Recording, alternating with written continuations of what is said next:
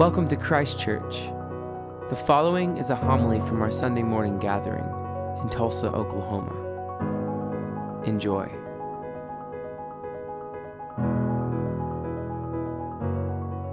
The Holy Gospel of our Lord and Savior Jesus Christ, according to Matthew. Glory to you, Lord Christ. Jesus made the disciples get into the boat and go on ahead to the other side while he dismissed the crowds. And after he had dismissed the crowds, he went up to the mountains by himself to pray. When evening came, he was there alone. But by this time, the boat, battered by the waves, was far from the land, for the wind was against them. And early in the morning, he came walking toward them on the sea. But when the disciples saw him walking on the sea, they were terrified, saying, It is a ghost. And they cried out in fear. But immediately Jesus spoke to them and said, Take heart, it is I, do not be afraid. Peter answered him, Lord, if it is you, command me to come to you on the water. He said, Come. So Peter got out of the boat started walking on the water and came toward Jesus. But he, when he noticed the strong wind, he became frightened and beginning, and beginning to sink, he cried out, Lord, save me. Jesus immediately reached out his hand and caught him, saying to him, You of little faith, why did you doubt? When they got into the boat and the wind ceased, then and those in the boat worshiped him, saying, Truly, you are the Son of God. The Gospel of the Lord. Praise to you, Lord Christ. Take my words and speak through them. Take our ears and hear through them. Take our hearts and set them on fire with love for you, our Lord and our Redeemer. Amen. We're continuing with our gospel today from Matthew Last week, Jesus fed the multitude, and now it's time for all the crowd to go home. The crowd began to grow into a frenzy, wanting to make Jesus a king. So, to diffuse the situation, Jesus sends his disciples out in a boat and he retreats to the mountain to pray. The gospel writers who saw Jesus as a divine man found it natural to suppose that he could do things that a normal man could not do. And then, as the disciples are being tossed about in a boat, Jesus takes a direct route, straight line across the sea to save his followers. In the rough seas, with the wind and the seawater in their faces, they see a ghost like figure coming toward them on the water. But until Jesus verbally identifies himself to the disciples, they think he is a phantom and are terrified. Because Christian aspiration is to be like Jesus, Paul asks to do what Jesus is doing and steps out of the boat to go towards Jesus. Peter is trusting in the Lord for a moment but as the natural forces scare him, Peter's faith is lost and he begins to sink. Now, I don't know if you have ever tried to walk on water, but when I was a teenager, I was a professional water skier. And one thing that I could do was barefoot ski. Now, I had to be going 50 miles an hour or more to stay on top of the water. But when the boat started to slow, I immediately sank underwater. So I can share the experience that Peter felt as he began to sink.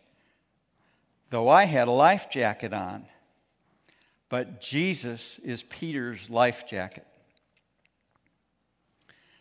To some, the sea walking miracle may be seen as one of the least credible of all the natural miracles Jesus is said to have performed. There's no great cause accomplished by it. It's not a life or death situation, but it is a sign of compassion that Jesus had both to those who were his disciples and good men. This event must have made a deep impression upon the writers of the gospel Otherwise, it would have been left out. And there may be three explanations for this life principle for ministry. First, we learn faith by doing faith.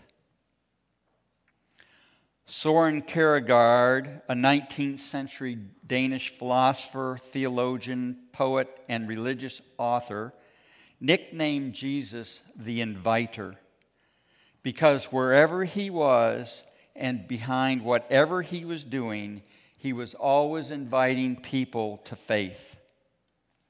So when Peter asked to come to Jesus on the water, Jesus the inviter says, Come. In calling Peter out of the boat, Peter, Jesus was calling Peter from frustration to faith. Thus, Peter was moving from reliance on his own failing wits and will to surrender to the kingdom of God that alone could save him.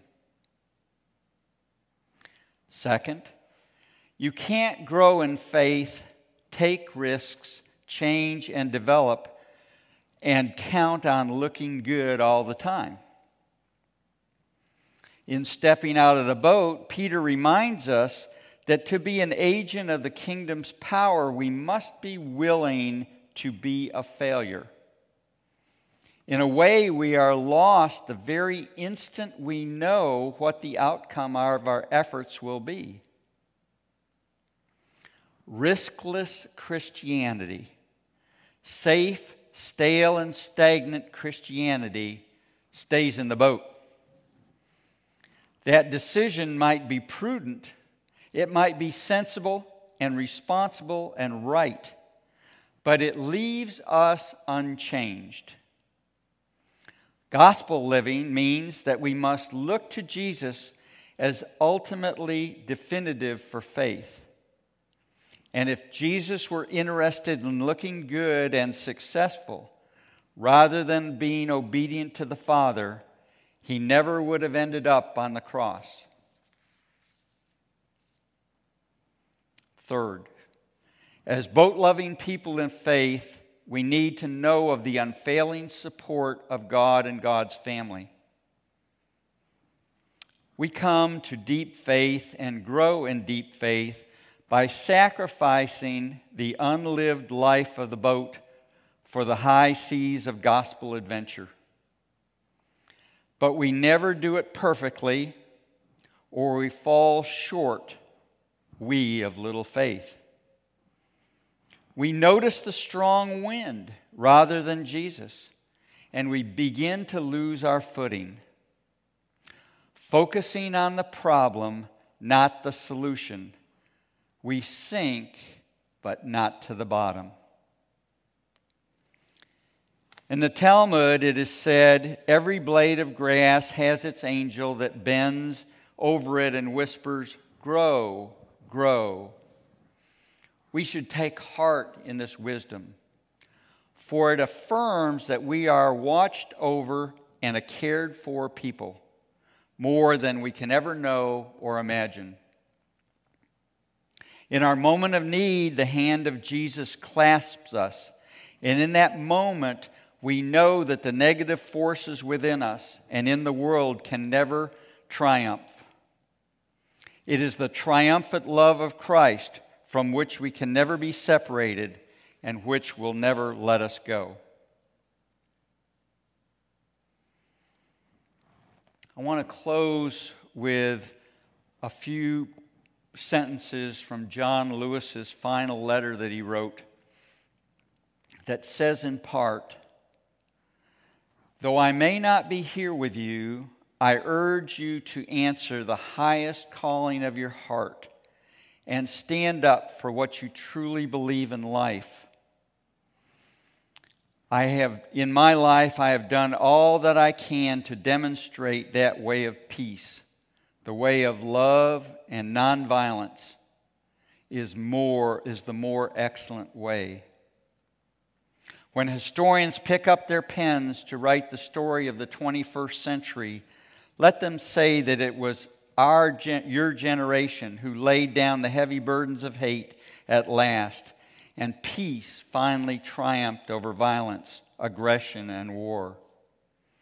So, so, so I say to you, walk with the wind, brothers and sisters, and let the spirit of peace and the power of everlasting love be your guide. Amen. Thank you for listening. For more, go to ChristchurchTulsa.org, and peace be with you.